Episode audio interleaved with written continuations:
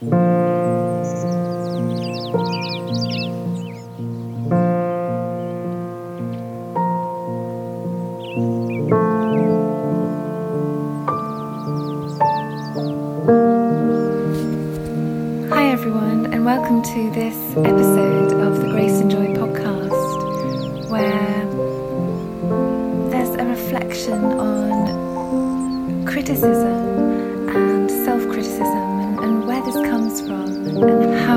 employ this in our lives.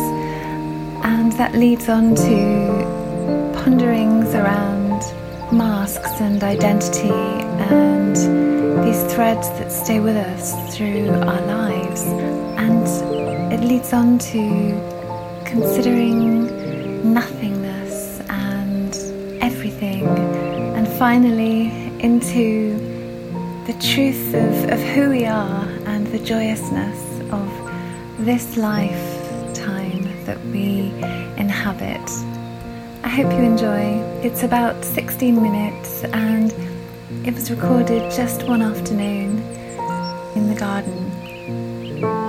So have a lovely day, everyone, and here's the episode.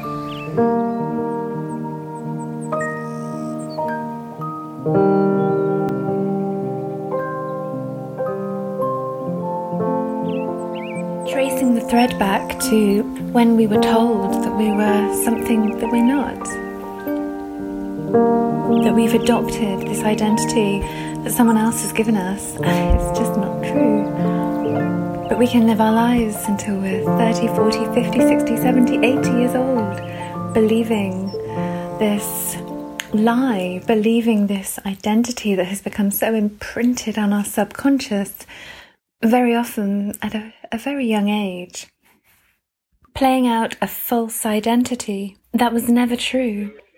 Where did you learn that you were someone that you're not, that you've entirely adopted this identity? The critical voice is not your own. And you can say, the critical voice is not my own. You know, I was not born with criticism.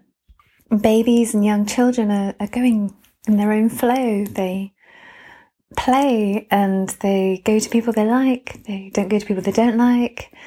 But then at a very young age as well, they start to get criticized by parents, teachers, adults, others, and then they start to become self critical.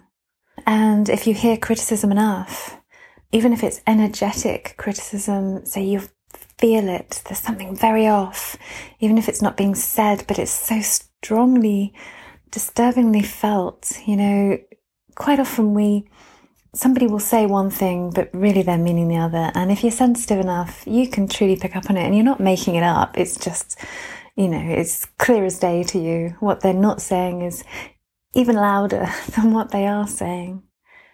And an innocent little child will be so attuned to this. You know, they're very aware, very, very open to, to everything really very vulnerable then.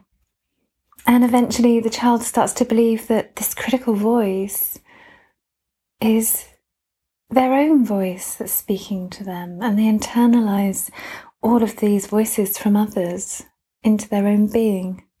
And it's not. it's your mother or your father or your grandparents or your teacher or your aunt or your uncle, whoever.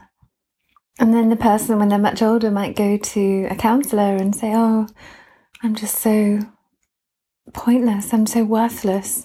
I'm not good with anything really. Or I'm so ugly. Or I'm not very bright. Or I'm really unkind. Or there's some, I'm ill. Or there's something not right with me.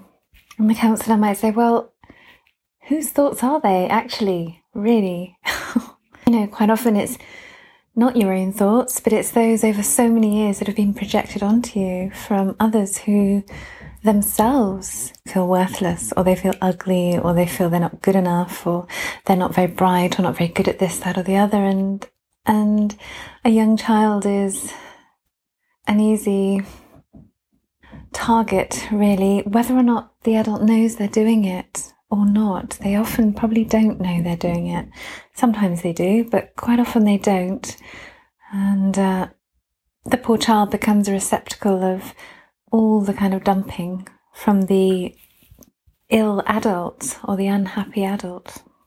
And really, there's no thought or criticism that actually belongs to you originally from your natural original state. It's all layered on top. but remembering that and truly owning that can be a lifetime journey. And we can actually achieve a radical identity shift when we peel back all of these layers, all of these layers of the onion. And it reminds me as well of the dissertation I did for my English degree. And it was based on identity and masks. And is there an essential essence to who we are? beyond all of the masks that we wear. It's interesting because I've always been interested in this and I still, this is still what drives me. And it's beyond a psychology. It's looking at something that's deeper than that.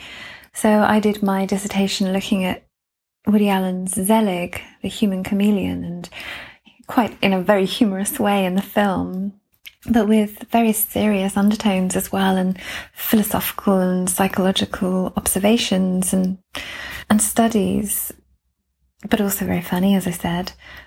So he was kind of the human freak and he was loved to start with because he could blend in with any situation and become like the people he was around and then he was hated for this ability but this idea was there a an essential Zelig beyond all of these changes and masks and blending in. And who was he at heart? And I looked at Peer Gynt and the lines, and we will peel you, my dear, like an onion. And and it carries on, but the onion that they peel has no heart in the center. And that's meant in the sense that you peel away, peel, peel, peel, and the onion gets smaller, obviously. And actually, there's no central core to the onion. There's space. Um, and that's so exciting, you know, because that's very uh, very much the case of Advaita Vedanta non-dual. It's it's oneness. So when you've peeled all these layers, all these identities and masks away, who are you really? And I think at the time when I was doing my dissertation, I think. I, well, I was also looking at Deleuze and Guattari, capitalism and schizophrenia, and and the constantly becoming other, and looking at postmodern writers and where meaning lies. What is meaning and where does it reside? And not just in a human, but in any sense in society. But this whole idea of spaciousness at the heart of everything and nothingness at the heart of everything and nothing that is encapsulating everything, infinite possibilities. And I was fascinated when I was even younger. I remember writing a GCSE essay about opening a door. We were given the first line to an essay. I was in, I was probably about 14. And then I loved this kind of task.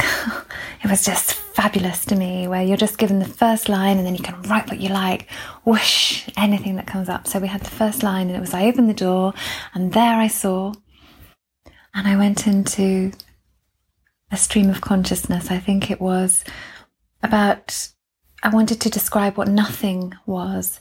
And for me, it was very much the case that if you have nothing, it must be something. You know, nothing, if it's the absence of all things, it actually is that and beyond, you know. So Nothing encapsulates everything that ever was or wasn't or could be or never was. Everything. So I opened this door and there all of these things were tumbling. Um, all colours, all shapes, all possibilities, all thoughts, or all emotions, and all in a pure whiteness, all in a pure whiteness. And 30 years later, I realize it's the same investigation, it's the same journey that I've been on with Advaita Vedanta and Mooji and Eckhart Tolle. It's the same interest that I've always felt. And there are new openings and new understandings, not from an intellectual level, but from a deep heart level of always saying the same thing, coming back to the same essence, this formless awareness, this deep, pure consciousness, this heart of the onion that isn't there. And it is very much there, but it's, it's not the form. It's not the thing itself. And as, as Mooji says, you know, everything is taking place. Everything happens in the great non happening. There is a deeper, deeper space where all of this is playing out. And as Ramana and Papaji, Mooji's spiritual guru, Papaji, nothing ever happens. There's all this play that goes on as we live our lives, as the world lives as, and grows and dies and grows and dies and evolves on this plane. All of this evolution is happening. But this is all playing out within something that's never changing, something that's this consciousness, this spark. It's not even a spark, it's beyond any concept of what it can be. It's just, just is. And Mooji calls it the isness. This great Parabrahman, or the Atman, the soul. And everything plays out within that. And our day to day lives, yes, things happen. We go to work, we come home, we make some tea, we feed our cat, we socialize, we have families, we buy things, we sell things, we get ill, we get better, we die. All of this is playing out within a spaciousness that never changes, that's, that's huge, that's beyond huge, that, that's just infinite. And we can connect that with that which is our essential nature. That is what infuses us. And that is what we are, you know, in this play of consciousness. As we come into the world and we move in the world and we grow, we become a teenager, a 20 year old, a 50 year old, we die, and the form dissolves back into native nothingness, back into the earth to be nutrients and composted back into the earth. And the essential spirit, the soul, the essential life, the isness hasn't done anything. it's not gone anywhere. I love the lines that Eckhart Tolle uses in The Power of Now and A New Earth. I can't remember which one it was. It doesn't matter. But he, um, life is the dancer, and you are the dance. Life is the dancer, and you are the dance. As you come into this world, there's a dance of you. This is the dance of Rowena, or whoever your name. You know, we're not our names, but this is the dance of my lifetime within life and it will fade and it will stop and it will go. And other dances are playing out. And I think that's just so beautiful. And I see it very visually as well as a pure whiteness.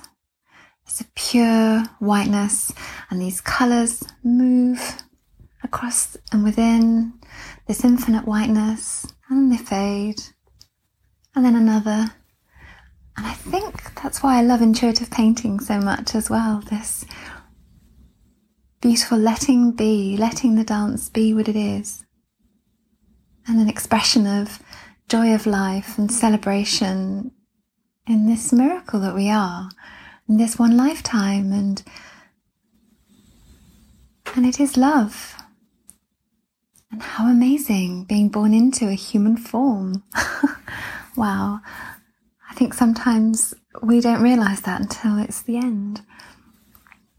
So, to go back to what I was saying, you know, it's finding out who you are at essence rather than who you are in terms of one, the identity you take for yourself, which often is one that's been put onto you.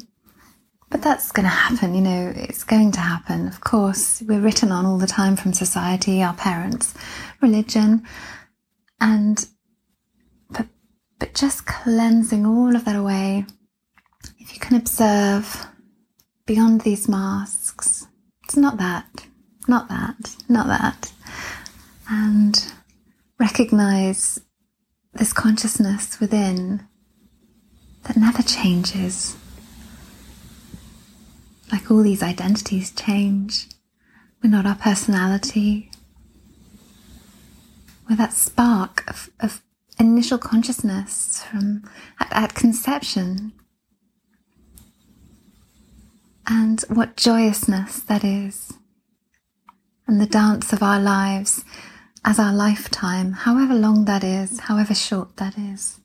What a, what a joy.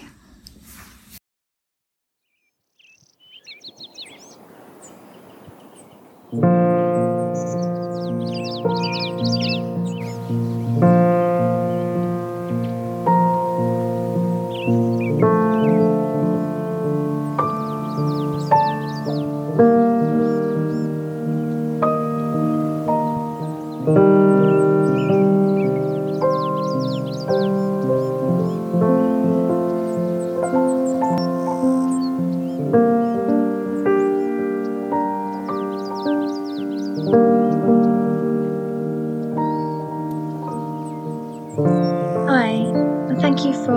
Listening to this episode of the Grace and Joy podcast, and I hope you enjoyed it. And if you'd like to find out more about the art that I do, or the workshops that I hold, or anything else, please do have a look at my website, which is www.rowenascotney.com. And I hope you'll have a wonderful day. Bye.